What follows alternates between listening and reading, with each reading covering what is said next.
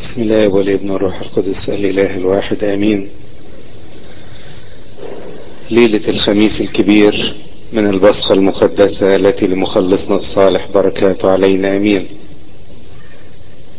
يوم الخميس الكبير ربنا يسوع المسيح أسس سرين كبار من أسرار الكنيسة. السر الأول هو السر التوبة اللي هو غسل الأرجل وزي ما كلمنا فيه امبارح أبونا باستفاضة. والسر الإفخارستية اللي هو الجسد والدم اللي بيقدموا على المذبح كل يوم لغفران الخطايا وحياة أبدية لكل من يتناول منهم. السر الإفخارستية هو باختصار شديد هو سر الصليب وسر الفداء. واتكلم معلمنا بولس الرسول عن سر الصليب وسر الفداء. في رسالتين رسالة الغلطية والرسالة لروميا رسالة روميا كمان يمكن 11 اصحاح الاولين كلهم بيتكلم على سر الصليب وسر الفداء. هناخد بس كم عدد كده. من رسالة معلمنا بولس الرسول لأهل روميا الإصحاح الثالث عدد 21 وأما الآن فقد ظهر بر الله بدون الناموس مشهودا له من الناموس والأنبياء. بر الله بالإيمان بيسوع المسيح إلى كل وعلى كل الذين يؤمنون لأنه لا فرق. إذ الجميع أخطأوا وأعوزهم مجد الله متبررين مجانا بنعمته بالفداء الذي بيسوع المسيح الذي قدمه الله كفارة بالإيمان بدمه لإظهار بره من أجل الصفح عن الخطايا السالفة بإمهال الله. لإظهار بره في الزمان الحاضر. ليكون بارا ويبرر من هو من الإيمان بيسوع. نعمة الله الآب تحل على نفوسنا وأرواحنا. يا أبا أخوتي أمين. الجميع أخطأوا وأعوزهم مجد الله. متبررين مجانا بنعمته بالفداء الذي بيسوع المسيح. بما إن مفيش ولا واحد بار مفيش ولا واحد ارضى ربنا يبقى الكل يستحق الحكم كل يستحق الهلاك. وربنا يدور على طريقة يتبرر بيها البشر. يرجع تاني البشر للصورة اللي اتخلقوا عليها. شبه الله ومثاله. وربنا يقول مش ممكن الإنسان يحاول يجيب البر ده أو يشتري البر مهما عمل. فربنا يقول أنا أديهم أنا البر مجانا. أديهم البر ده كهدية كعطية مجانية عشان كده يقول ادانا أعطانا البر مجانا متبررين مجانا بنعمته بالفداء الذي بيسوع المسيح. ربنا رتب لنا الفداء ده بيسوع المسيح وادانا الفداء ده نعمة عشان نبقى أبرار كده ببلاش. مفيش أي مجهود الإنسان يعمله. دي عطية من ربنا. طب آخد النعمة دي إزاي؟ إزاي أتمتع بالنعمة دهيت؟ إزاي أشبع بيها؟ المسيح فدانا مات على الصليب فدى كل البشرية. طب أنا آخد نصيب منها إزاي؟ عشان كده سر الإفخارستية جسد ربنا ودمه اللي على المذبح كل يوم ده أعظم حدث عرفته البشرية. وده من أسرار ربنا العميقة محدش يقدر يدركها غير بالروح القدس. عشان كده نلاقي في القداس ساعات أبونا يروح مغير كده بعد ما يكون بيصلي صلاة القداس المثيلي يغير كده يقول أتيت إلى الذبح مثل حمل حتى إلى الصليب.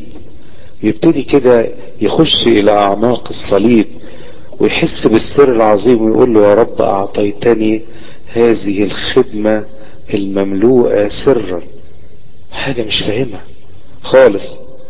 أنت يا رب بتعمل حاجات كتيرة خالص عشان تبرر الإنسان وعشان تديله حياة أبدية. عشان كده يقول الذي قدمه الله كفارة بالإيمان بدمه. خطايانا كتيرة جدا. ما يغطيهاش غير دم المسيح الذي قدمه الله كفارة بالإيمان بدمه لإظهار بره. ونقول لربنا طب يا رب عملت ليه ده كله؟ ليه التعب ده كله؟ ليه الصليب؟ ليه الموت؟ ليه الدم اللي بيسرك على الصليب؟ يقول من أجل الصفح عن الخطايا السالفة بإمهال الله. يعني ربنا ساب الأجيال تغلط وساب الناس تعمل بلاوي كتيرة ويتمهل عليهم ويصبر عليهم وعنده طول أمان. مطول باله عشان يتمم الفداء ليهم. من آدم للمسيح والناس عمالة تغلط. خطايا كتير. وهو عمال يصبر عمال يتمهل. يتأنى يطول باله. والواحد يقول له يا رب طب مين اللي هيشيل البلاوي دهيت بتاعت البشرية دي كلها؟ مين اللي هيكفر عنها؟ مين اللي هيعمل كفر ليها؟ الصفح عن الخطايا السالفة بأمهال الله هتيجي إزاي؟ إزاي الخطايا دي كلها اللي الإنسان عملها على ممر الأجيال وممر السنين؟ ربنا يغطيها. يقول أعد فداء أبديا. يبقى ربنا عمل خطة أما لقى الإنسان لخبط كتير واتمادى في الخطية ولقى إن مش ممكن تتشال الخطية دهيت والأتعاب دهيت ومفيش ولا واحد بار من كل البشرية ولازم يحل المشكلة العويصة دهيت. لأن أجرة الخطية موت هيموت الجميع. الحكم نفذ على الجميع وهو بيحبهم ملذتي في بني البشر. ما ينفعش يسيبهم يموتوا. فأعد فداء أبديا. أعد ابنه الوحيد ذبيحة. وقال لي ابني ده يبقى واحد زيهم زي كل الناس يبقى عبد زيهم. وإنت الابن الوحيد البار ودمك هيكون دم بار عشان تبقى ذبيحتك مقبولة. عشان يبقى الفداء بتاعك فداء حقيقي. إنت تفدي الغلطان لأنك إنت مش غلطان. هو شبهنا في كل شيء ما عدا الخطية وحدها. عبدي البار بمعرفته يبرر كثيرين. متبررين مجانا بالفداء الذي بيسوع المسيح الذي قدمه الله كفارة بالإيمان بدمه لإظهار بره من أجل الصفح عن الخطايا السالفة بإمهال الله لإظهار بره. عشان كده إحنا طول أسبوع الألام بنقول يمكن مئات المرات لك القوة والمجد والبركة والعزة إلى الأبد.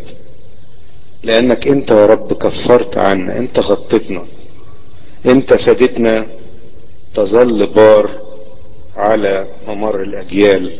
ليك يا رب كل كرامة وكل مجد. عشان كده ده الغرض والهدف إن إحنا بنعيد ونزيد في لك القوة والمجد والبركة. لأن إحنا عارفين قد إيه ربنا عمل عشاننا عشان يفدينا وعشان يغطينا. وعشان يغفر الخطية ويرفع عننا حكم الموت. ومش بس يا رب إنك أنت بار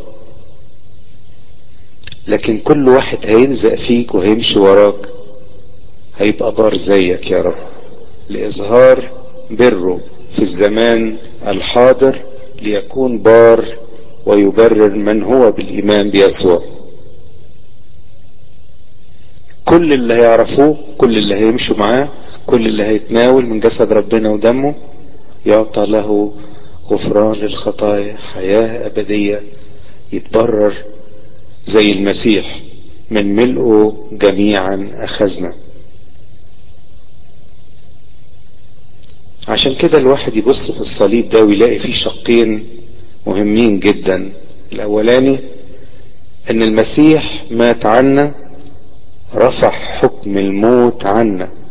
يعني نقلنا من الموت للحياة. ده أول شق في الصليب. والتاني النعمة اللي إحنا خدناها منه وخدنا من بره. والحتة دي قال عنها القديس أثناسيوس الرسولي والكنيسة دايما بتكررها في التسبيحة. التسبيحة اليومية أخذ الذي لنا وأعطانا الذي له.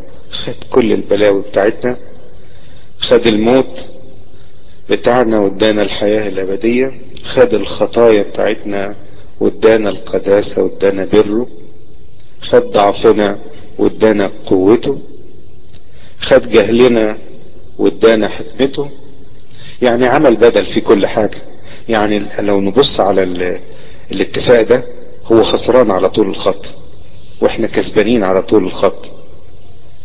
طب ليه يا رب بتعمل كل ده؟ يقول أنا بعمل ده عشان بحبكم.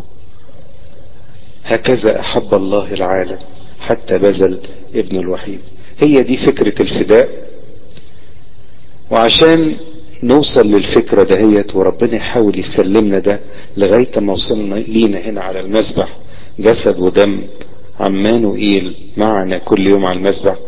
ابتدى يرتب فكر البشرية فترة طويلة جدا من أول ما آدم أخطأ في الفردوس من سفر التكوين. نلاقي ربنا اولا بيدعو آدم للبر من أول ما خلقه. ده شب خلقه شبه ومثاله اداله كل الإمكانيات الإلهية لما نفخ فيه نسمة حياة. كان عايزه يبقى أحسن حاجة.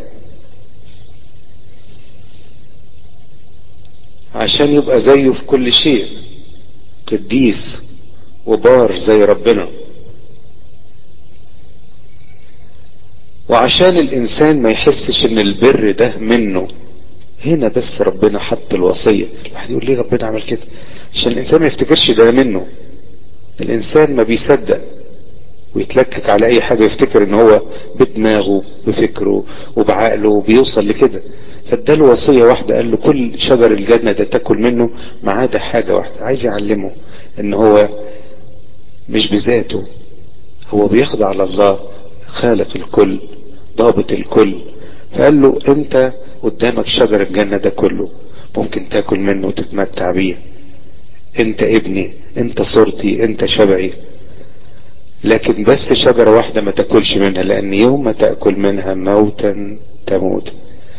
ولو ما اكلتش منها أنا هديك من الشجرة التانية اللي هي شجرة الحياة وتنك دايما على صورتي وعلى مثالي وفي بري وهنا آدم خد الوصية من ربنا وصدق ربنا لكن الشيطان ما سابوش وقعد يحاول يحاوروا شماله يقول له هو احقا قال لكم ربنا انكم ما تاكلوش. قالوا له آه ده قال لو إحنا كلنا هنموت. قال لهم لن تموت. ما هو الشيطان ده الكتاب يقول عنه هو الكذاب وأبو الكذاب. وآدم يخضع يخضع للكلام قال له قال له ده أنت بقى لو كلت من الشجرة ده هي هتبقى زي ربنا. طب ما هو زي ربنا. ده هو شبه ربنا على صورته ومثاله. إيه اللي خلاه يلخبط كده آدم؟ ويفتكر إن هو هيبقى زي ربنا. ما هو زي ربنا. فكل بإرادته وجلب حكم الموت على البشرية كلها. وفقد جمال الصورة اللي كان شبه ربنا ومثاله. اتلخبطت. فقد البر. فقد النقاوة. وأول حاجة حس بيها بعد الخطية ان الشهوة دخلته. إنه حس إنه عريان. ابتدى يستخبى من ربنا. ربنا يقول له انت فين يا آدم؟ يقول له سمعت صوتك في الجنة فخشيت لأني عريان فخت... من إمتى؟ اول لما الخطية دخلت عرت الإنسان خلت الشهوة تدب فيه خلته يتكسف ويهرب من ربنا ويبتدي بقى يخش فيه الغلط ويستخبى ويهرب من ربنا. وابتدي يلخبط مع ربنا. يعني قبليها بيوم كان بيتكلم مع ربنا يا رب أما خلق له حواء وفرحان يقول له يا رب اللي انت عملته دي حاجة حلوة خالص. دي حتة مني. يعني اتكلم بحب كده. دي لحم من لحمي عظم من عظامي. وبعد كده أما وقع ودخل في الخطية يقول له دي اللي انت جبتها لي الست اللي جبتها لي هي اللي جابت لي الكافية هي اللي قالت لي كل هي كل واحد. ولغاية النهارده إحنا ساعات كتير بنقع في الخطية ديت. كل واحد يرمي على التاني. أول لما يقع يقول يرمي الحمل على للمرأة التي أنت أعطيتني. كده دخل الموت في جسم آدم. عشان كده القديس اغريغوريوس في القداس كده لما بنسمع يقول له عارف القصة؟ يقول أنا اختطفت لي قضية. يا رب أنت ما عملتش حاجة. أنت ما موتنيش ده أنا اللي جلبت عليا حكم الموت. أنا اختطفت لي قضية الموت. محدش يقدر يلوم ربنا. لكن الإنسان هو نفسه اللي قلب وجاب لنفسه حكم الموت. فانطرد آدم من الجنة هو حواء اطرد وبعد عن عشرة ربنا. ده كان بيسمع صوت ربنا كل يوم مع ريح الصباح بيتكلم معاه. وفي علاقة يعني حلوة خالص مع ربنا. اتحرم من كل ده. فقد النقاوة فقد البر فقد البساطة. فقد الشبه بتاع ربنا فقد الأبدية اللي كان هيعيشها مع ربنا وفقد القداسة. كل ده راح كل ده اتشوه. وخرج من الجنة حزين. أول لما اضطرد كده الملاك طلعه كده لغاية ما اطمن إن هو طلع بره الجنة بقى حزين قاعد ندم. وحس وربنا يعني اتحنن عليه. لأن لقاه حزين. طول عمره كان فرحان في الفردوس في الجنة مع ربنا. ربنا كان مملكه على كل شيء مديله كل شيء. فقلب ربنا اتاخد كده.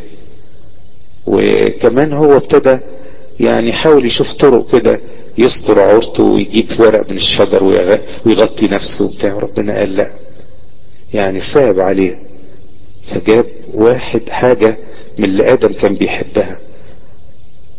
الحيوانات اللي كان هو متسلط عليها كان بيعيش معاهم. عمره ما ما كان بياكل الحيوانات ولا اللحوم دهيت ده كان عايش معاهم هو كسيد عليهم يتسلط عليهم. وربنا يجيب له خروف ويذبحه ودي أول ذبيحة. وياخد من الجلد ده يقول له هو ده اللي يسترك ده اللي تقدر تتغطى بيه. هو عايز كل ده عايز يوصلنا للجسد والدم الموجودين على المذبح كل يوم. عايز يوصلنا للصليب عايز يوصلنا للفداء. فعمال يحاول يدي الرموز ويحاول يفهم آدم اللي مش قادر يفهم. كان آدم حزين على الباب وزي ما إحنا بنقول في التسبحة وفيما آدم حزين سر الله أن يخلصه. ربنا حب يخلصه. حب يفرحه حب يرجعه. عشان كده بنحطها في التسبحة اليومية بتاعتنا لأن عارفين إن آدم طلع وندم وحزن وربنا ما رضاهوش ده. وربنا كان بيدبر الخلاص بيدبر الصليب يدبر الفداء يدبر جسد ودمه القائمين معنا على المذبح كل يوم. ربنا حن على آدم. وغطاه وستره. لكن ده ما حلش المشكلة. هو بس عايز يلمح له إن الموضوع لازم هيكون فيه دم. ولازم هيكون فيه زعلة. زي ما آدم طلع حزيم الفردوس. في في حزن وفي ألم وفي مرارة وفي دم. وبعدين ابتدى آدم يفهم الفكرة دهيت. وابتدى كل مرة يعمل حاجة غلط عايز يصلحها قدام ربنا عارف إن ده بي بيرضي ربنا يبتدي يجيب ذبيحة ويذبحها وربنا آه يشمها رائحة ما يحرقها كده رائحة رضا فيحس إن دي حاجة بتريح قلب ربنا وياخد الجلد ويتكسي بيه وابتدي يعلم المبدأ ده. والفكرة دهيت لولاده بعد كده. وشفنا هابيل قدم أول ذبيحة ذكرت في الكتاب المقدس واللي ابونا دايما يذكرها وهو بيقدم أوشية القرابين كما قبلت ذبيحة ابينا هابيل الصديق. يعني بقت حاجة أساسية في طقس الكنيسة. إنه هابيل الصديق اتعلم من أبوه وجاب ذبيحة وذبحها ولبس الجلد بتاعها بسطر بيه وحرقها وربنا اشتم رائحة رضا. جه بقى أخوه عمل حاجة تانية خالص. جاب من الأرض طب يا قايين دي الأرض ملعونة. لكن ياخد من الأرض يعني عايز يرضي ربنا بحاجات مادية. بشوية نباتات. زي ساعات لما نحاول نقول ندفع فلوس وخلاص ونريح دماغنا. ربنا مش عايز كده. عشان كده ربنا كان يعني متضايق قوي من الذبيحة دهيت اللي بيقدمها قايين وما قبلهاش. وبعدين اتضايق. قايين اتضايق. إزاي يقبل ذبيحة؟ فربنا برضو بيحبه وعايز خلاصه يقول له خلي بالك. عند الباب خطية رابضة وإليك اشتياقها وأنت تسود عليها. في حاجة جواك غلط. ارجع أنت ممكن لغاية اللحظة دهيت تسود عليها. وده الكلام اللي بيقوله لنا ربنا النهاردة. في كل مرة. الخطية يعني قوية جدا. كل ضحاياها أقوياء. لكن مدينا الإمكانيات إزاي الواحد يتخلص منها؟ لسه في إيد الواحد تقدر تسود عليها ممكن تصلحها لغاية آخر لحظة في حياة الإنسان لأنه ليس في الموت من يذكرك ولا في الجحيم من يعترف لك. طول ما أنا لسه فيا النفس داخل وطالع ممكن أقدم التوبة وربنا يقبل لأن لسه ممكن يكون ليا سلطان عليها ممكن ندوس الحيات والعقارب بكل قوة العدل. لكن ما خدش الكلام ربنا وبرضه الفكر اللي جواه يعني بقى غل جواه ونول أخوه وقتل أخوه والدم نزل الأرض وربنا يعني يوصل صوت الدم ليه. حد يقدر ما هو الدم ده مادة حية دي بلازما دي اللي ربنا خلقها فيها روح. صوت الدم يقول صوت دم أخيك صارخ إلي من الأرض. أول دم ينزل على الأرض وده كان بيجرح قلب ربنا لأن بيذكره بدم ابنه اللي هيتسفك على الصليب لفداء البشرية. ما هو فكر الخلاص ده موجود في فكر الله من ساعة ما آدم أخطأ. فده كمان كمله أما يسفك دم إنساني على الأرض وتتسلم الأجيال من آدم وولاده على ممر الأجيال إن عشان ترضي ربنا لازم يكون في ذبيحة لازم دم يتسفك على الأرض. لازم تتشوي وتطلع منها ريحة ويرضى الرب عليها. يجي أبونا نوح وربنا يشوف البشرية كلها مشيت غلط ويقول له ده في حكم موت بقى على البشرية. أنا مش هطيق بعد كده. الريحة طلعت ليا. ريحة الإسم. أعمل لك فلك واستخبى فيه. أعمل فلك من الخشب. وطبعا ده هنعرف إن هو رمز للصليب. الصليب هو الحماية هو الأمان. قال له تخش جواه وأنا ههلك الأرض كلها. خش دخل ولادك وكل الحيوانات الطاهرة وغير الطاهرة. خش الفلك عشان تخلص. تحتمي أنت وولادك وأول حاجة زي ما اتعلم أول لما طلع وحصل خلاص وطلع من الفلك أول حاجة عمل المذبح جاب ذبيحة بقى في دم بيتسفك بقى في ذبيحة بتتشوي وربنا يرضى ويتنسم رائحة رضا. الواحد يقول كده يعني الذبيحة بتفرق معاك يا ربنا؟ آه. لأن كل مرة ربنا بيشوف الذبيحة دهية الدم بيتسفك وبتتحرق بيشتم رائحة رضا ويرضى ويمسك إيده عن غضبه يتراجع عن غضبه زي ما شفنا جاء بعد ما نوح عمل كده قال له خلاص أنا مش هفني الأرض دي تاني. أنا مش هعمل كده تاني. لأن لقى القلب بيحب ربنا وماشي على حسب ما ربنا علمه. يجي من بعد نوح يجي إبراهيم ويقول له اخرج معايا اطلع معايا سيب أهلك وعشيرتك. أنا عايز أعملك شعب. يقول له حاضر يا رب ودي حاجة معروفة عن أبونا إبراهيم. كان دايما يقول حاضر. يا ريت تبقى فينا الصفة دهيت واحد يقول دايما حاضر لكلام ربنا.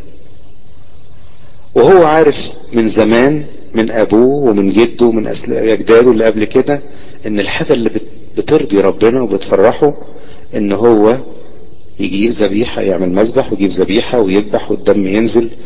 القصة دي كلها والفداء اللي بيتممه ربنا يشتم راحت فلو قرينا حكاية إبراهيم قصة إبراهيم على مدار الكتاب المقدس كله نلاقي إن كل بلد يروحوا يجيب الصخرة يعدلها يحط عليها الزيت يصب عليها الزيت يعمل مسبح يجيب ذبيحة يذبحها يلبس الجلد بتاعها يحرقها ربنا يشتم رائحة رضا ويرضى.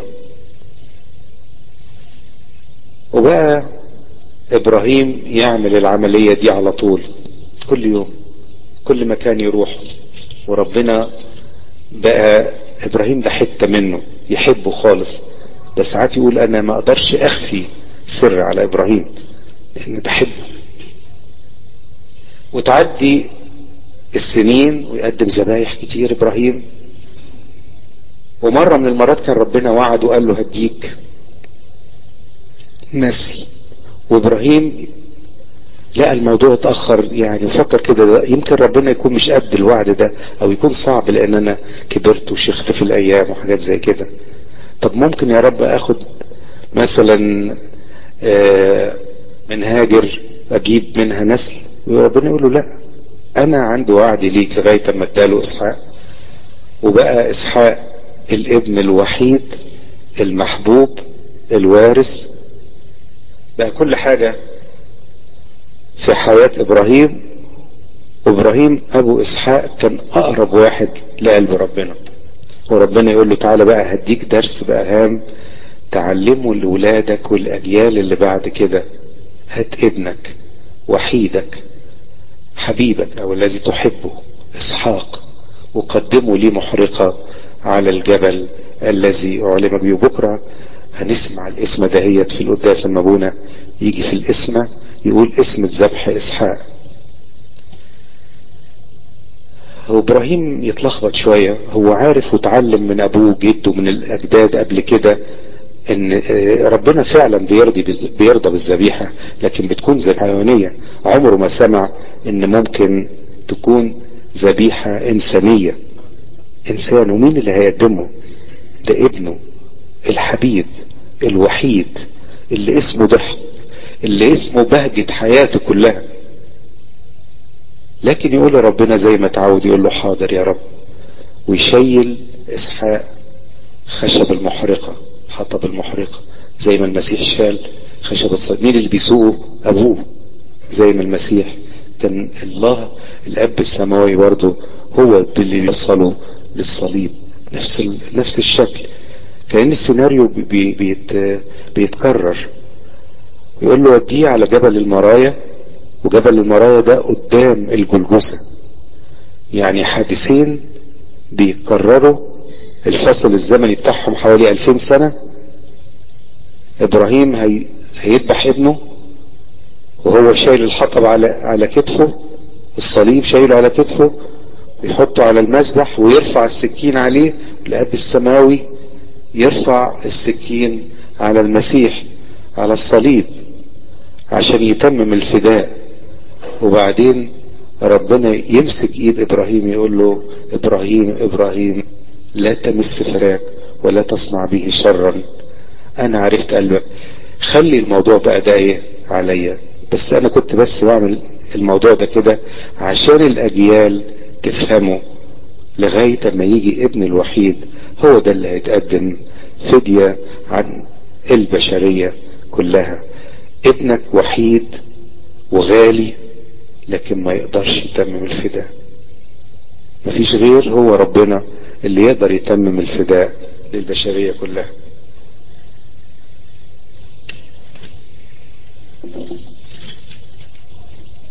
إبراهيم يعلم إسحاق ويعمل مذبح ويقدم ذبيحة وإسحاق يعلم يعقوب.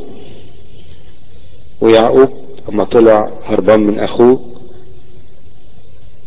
يعمل مذبح بعد ما نام وشاف الرؤية دهيت قام من النوم. يعمل مذبح ويجي يقدم ذبيحة ما يلاقيش الذبيحة. هو عايز يرضي ربنا عشان يرفع عنه حكم الموت. لكن ما يلاقيش. يقول له يا رب أنا نفسي أعمل لك حاجة لكن مش مفيش حاجة في إيدي مش مفيش ذبيحة لأنه خرج بالعصاية بتاعته بس هربان. ويقعد عشرين سنة بقى يتجول ويروح للبان ويبتدي يتلوث بالعالم وبالأمم وبالخطايا والغش والنفاق والرياء ويتلخبط خالص. لغاية ما يرجع بعد كده وربنا يتمم وعده ليه؟ ويخلصه من يد عيسو وهنا يقول له يا رب تقبل مني ذبيحة دلوقتي. يقول له أيوه. يجيب الصخرة يعدلها يحط عليها الزيت يحط عليها ذبيحة وربنا يشتمها رائحة سرور. وبعد كده يعقوب يسلم يوسف ويسلم للأسباط ويسلم للشعب اليهودي. نفس الفكرة دهيت فكرة عمل الذبيحة. والشعب اليهودي يمشي فيها ملهاش ميعاد ملهاش آه نظام معين لكن هم واخدينها بالتسليم كده على مدار السنين. وربنا عايز يشرحها أكتر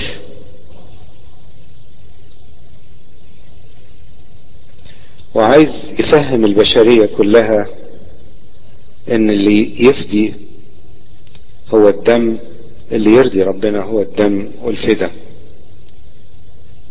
عشان كده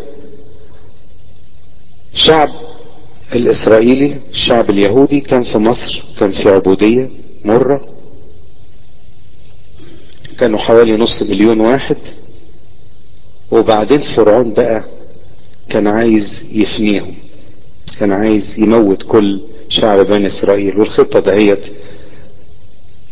كانت هت هتعم على كل اليهود. وربنا يقول إيه؟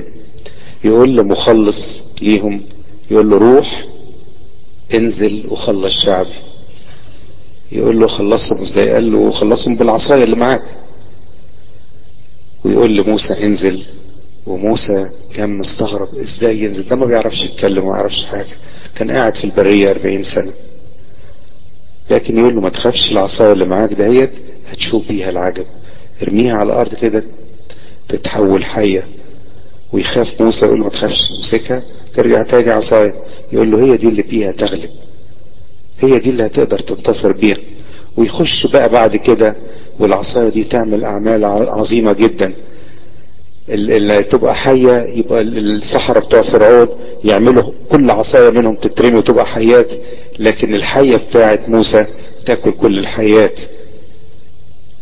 هي حية حية يعني زي التعبان ده كان إله المصريين وفي الوقت نفسه حية. يعني زي بالموت داس الموت الحية كلت الحيات الموت داس الموت. كل ده بيوصل فكر الصليب.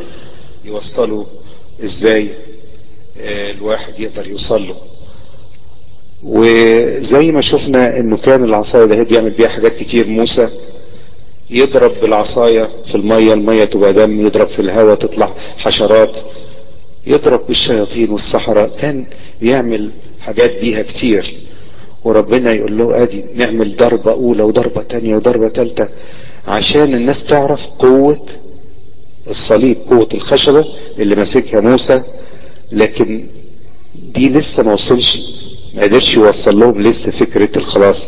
فاستنى تسع ضربات وفرعون يتأزم يتأزم ولكن لما يتشدد شوية يرجع تاني يضرب شعب بني إسرائيل وربنا يقف معاهم لغاية ما قال لغاية كده كفاية لازم يدوقوا الموت لازم يدوق الموت لازم يدوق حكم الموت اللي اتحكم على البشرية كلها. وهنا يقول له إيه؟ موت الأبكار. هتكون ضربة موت الأبكار. لأن الموت للكل. وموسى يقول له طب ما إحنا أبكارنا هيروحوا فين؟ طب ما أنت هتموت الأبكار. إيه اللي يميز أبكارنا من أبكاركم؟ يقول له بس كل بيت يجيب خروف ويذبحه ويحط الدم على البيت ويشوي الخروف يقدمه ذبيحة. الحيوان يتذبح يشم ربنا رائحة رضا وسرور فيقول كده فأرى الدم فأعبر. pass عشان كده بنسميها Passover أو البصخة اللي إحنا بنعملها. إن ربنا بيشوف الذبيحة اللي بتتقدم. بالنسبة لنا الذبيحة بتتقدم كل يوم على المذبح. يرى الدم فيعبر. شعب بني إسرائيل يعدي من الضربة دهيت ويجري ويهرب من فرعون وفرعون يغلي ويوصل البحر ويلاقي موت تاني قدامه المية قدامه ويضطرب. وبعدين ربنا يقول أنت خايف ليه؟ ما أنت ماسك العصاية. أنت معاك الصليب امسكه على المية اضرب بيه البحر ينشق البحر يعدي شعب بني إسرائيل يرجع هناك يقول له بس ده ده فرعون ورايا داخل هو وجنوده ومركباته. يعني الموت بيلحقني بيلحقني يقول له أنت معاك العصاية ما تخافش اضرب البحر تاني. فرجع البحر آه وعدوا شعب بني إسرائيل وأنقذوا من الموت. أما فرعون ومركباته فهلك آه ومات في البحر. فالعصاية بتخلص ولاد ربنا الصليب يخلص ولاد ربنا. عشان كده دايما بنلبس الصليب دايما بنرشم علامة الصليب. لكن هو نفسه الصليب بيبيد أعداء ربنا بيدمر وبيهلك كل الأعداء. أعطى علامة لعبيده الذين يخافونه ادانا قوة عشان ننجم. ننجو من كل قوة شر. وابتدى موسى يعلم الشعب إن هم يعملوا البصخة كل سنة لأن كنا محكوم علينا بالموت وربنا أنقذنا بالعصاية اللي هي رمز للصليب وبالخروف خروف الفصح اللي بيتذبح وقعدت أجيال كتيرة تقدم الذبيحة دهيت وبقى الفداء معروف في فكر كل واحد يهودي. لغاية ما جه هارون وكان كاهن وابتدى بقى يثبت الموضوع ده أكتر إن هو عمل ذبايح. ان مش بس نقعد نستنى للفصل عيد الفصل عشان نعمل الذبيحة لا كل واحد يعمل خطية تستوجب الموت يجيب ذبيحة ويجي كده في قدام الهيكل ويجي قدام الكاهن ويحط إيده على رأس الذبيحة ويعترف بخطاياه وتتقدم الذبيحة دهيت ينزل منها الدم تتشوي ربنا يتنسم رائحة رضا فيرضى على الإنسان. وحط خمس ذبايح اللي هم كلهم أوجه للصليب ما عندناش وقت نتكلم فيهم. لكن هو كل ده الفكرة عايز يوصلنا للمسبح عايز يوصلنا للجسد والدم الموجودين كل يوم على المسبح.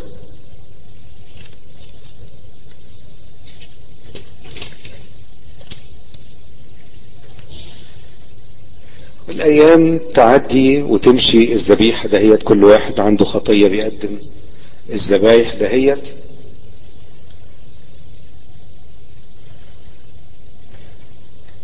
ويجي واحد زي داود داود ده كان شقي قوي لأنه كان يعرف أعماق الله كان يخش جوه ربنا وربنا كان يقول ده قلبه حسب قلبي كان في علاقة حلوة. فيجي هنا ويقول له يا رب عندي سؤال مش قادر أقتنع بيه. آه أنا فعلا أبويا وجدي وكل اللي قبلي عمالين يعلموني إن عشان أرضيك لازم أجيب ذبيحة ولازم يتسفك الدم ولازم ألبس الجلد القصة كلها ولازم يتشوي وأنت تتنسم رائحة رضا. لكن أنا مش مقتنع هل ممكن الذبيحة ده هي تغفر خطاياي أنا شايف إنها حاجة مش معقولة. هل ممكن الخروف ده يقدر يفديني أنا؟ مش قادر أقتنع يا رب بالكلام ده. أنا بلاحظ يا رب إنك تكون مبسوط أكتر لما تلاقي قلب مكسور وده اللي كلمنا عليه امبارح أبونا في التوبة وهو دي السكة اللي قبل الإفخارستية. قال له يا رب أنا بشوفك بتفرح أكتر بالقلب المكسور لأنك لا تصر بالمحرقات أنت ما بتفرحش قوي بالمحرقات اللي بتتقدم لكن أنت بيعجبك حاجة أكتر القلب المنكسر والمتواضع. لا يرزله الله. ده اللي بيعجبك يا رب أكتر. طب عايز أعرف يا رب أنت كنت بتقول لنا ليه اعملوا الذبيحة ديت؟ ليه تقول لنا هاتوا الخروف واذبحوه ونزلوا الدم وشووه وأنا أتنسم رائحة رضا؟ ليه يا رب أنت بتعمل كده؟ ليه طلبت مننا كده؟ وأنت لا تصر بالمحرقات وهنا ابتدى داود يتكلم كأنه بيتفرج على الصليب. مئات السنين قبل المسيح لكن شايف الصليب. شايف عمل الفداء شايف الذبيحة اللي بتتقدم. وهنا يقول المزمور 84 اللي في الأدية معانا نمرة 84 أو في الكتاب المقدس اللي في إيدينا 85 وده مزمور هام جدا في الكنيسة محطوط في صلاة الساعة الستة وده قانون للكاهن. يعني الكاهن لازم كل يوم يقراه وهو على المذبح. حتى لو الشماس اداله ثلاث أربع مزامير تانية يقول له اقراهم يخلصهم ويقول رضيت يا رب عن أرضك. يبتدي يقرأ المزمور ده لأن ده بيشوف المسيح على الصليب بيشوف الذبيحة المتقدمة على الفداء العالم كله. رضيت يا رب عن أرضك. يقول له يا رب خلاص إنت كده رضيت. كل الذبايح اللي فاتت والمحرقات ما كانتش بترضيك قوي. رضيت يا رب على أرضك رددت سبي يعقوب غفرت أسام شعبك سترت جميع خطاياهم حللت كل رجزك رجعت عن سخط غضبك. ردنا يا الله إلى خلاص أنت يا رب هترجعنا تاني لشبهك لصورتك. هترجعنا تاني للسماء. هترجعنا تاني للمجد. اصرف غضبك عنا. الحقيقة مزمور جميل جدا يا ريت كلنا نحفظه ونقراه كل يوم. كأنه شايف الصليب. كأنه يقول له كفاية يا رب. كفاية كده. إحنا خلاص. هل إلى الأبد تغضب علينا أو تواصل وجزك من جيل إلى جيل؟ أنت يا الله تعود فتحيينا وشعبك يفرح بك أرنا يا رب رحمتك. أعطينا خلاصك. عمال يتكلم مع ربنا ويسمع صوت ربنا يسمع كمان الرد بتاعه. عشان كده يكمل يقول إيه؟ في نفس المزمور إني أسمع ما يتكلم به الرب الإله لأنه يتكلم بالسلام لشعبه ولقديسيه وللذين رجعوا إليه بكل قلوبهم. ده ربنا محضر سلام للبشرية كلها. سلام يفوق كل عقل. يقول كده لأن خلاصه قريب من خائفين محضر لنا خلاص زي ما بيقول معلمنا بولس الرسول هذا مقداره. ليسكن المجد في أرضنا. المزمور يقول كده ليسكن الأرض في المجد في أرضنا. طب يا رب ما انت قلت الأرض ملعونة. آه الأرض ملعونة لكن هيسكن فيها المجد. عشان كده يكمل يقول الرحمة والحق تلاقيا ودي ما تحلتش غير على الصليب. الحق لازم يموت لازم نموت ولازم يتحكم علينا بحكم الموت. لكن رحمة ربنا خلت فيه فداء خلت فيه صليب خلت فيه إن هو مات عنا عشان يرفع حكم الموت عننا. البر والسلام تلاتما الحق من الأرض أشرق. ده بالتجسد الإلهي. البر من السماء اطلع لأن الرب يعطي الخيرات. وشفنا ده بعد الصليب والروح القدس اللي خدناه المواهب اللي جت في الكنيسة. وأرضنا تعطي ثمرها البر أمامه يسلك انت يا رب بعد الصليب هتشوف أبرار تاني هتشوف ناس شبهك. لأن كلنا لما دخلنا المعمودية اتغيرت الخلقة. رجعنا تاني للصورة الأولانية. أنتم الذين اعتمدتم المسيح لبستم المسيح. رجعت لنا تاني يا رب الصورة دهيت. كان لازم الفداء وكان لازم الصليب وكان لازم الموت. واللي إحنا بناخد فيه نصيب من خلال المعمودية. بقينا أبرار ما يغطيناش دم الحيوانات لكن دم ابنك الوحيد. اللي اتسفك على عود الصليب. بقينا أبرار ما بنلبس جلود حيوانات لكن لابسين بر ربنا كساني بالبر زي ما بيقول داود البر أمامه يسلك ويسير في طريق خطواته. المسيح فتح لنا السكة بالصليب والقيامة وإحنا ماشيين وراه. يبقى الفداء وسر الإفخارستية والجسد والدم الموجودين على المسبح كل يوم ده قصة الفداء كله كتاب المقدس بيذكرها من أول سفر التكوين لغاية النهاردة. والأنبياء استلموها وكل واحد اتكلم فيها يعني داود لقط الخط ده وابتدى يشوف الصليب زي ما شفنا. ويقول عبد البار لازم يموت. وأشعياء يكمل ياخد الخط ده ويكمل له يقول له احزاننا حملها وجعنا تحملها. هو مجروح لاجل معاصينا مسحوق لاجل اثامنا أشعياء 53 كأنهم شايفين الصليب شايفين خطة ربنا وفاهمين اللي ربنا بيرتبه للبشرية كلها. ويجي بعدين حتى زكريا النبي يمكن بعدين ب 400 سنة وقبل المسيح بحوالي برضه 400 سنة ويقول هيصوا يا أسرى رجاء الناس اللي رقدوا على رجاء دول هيفرحوا لأن المسيح هيفكهم من الأسر بموته على الصليب وفدائه.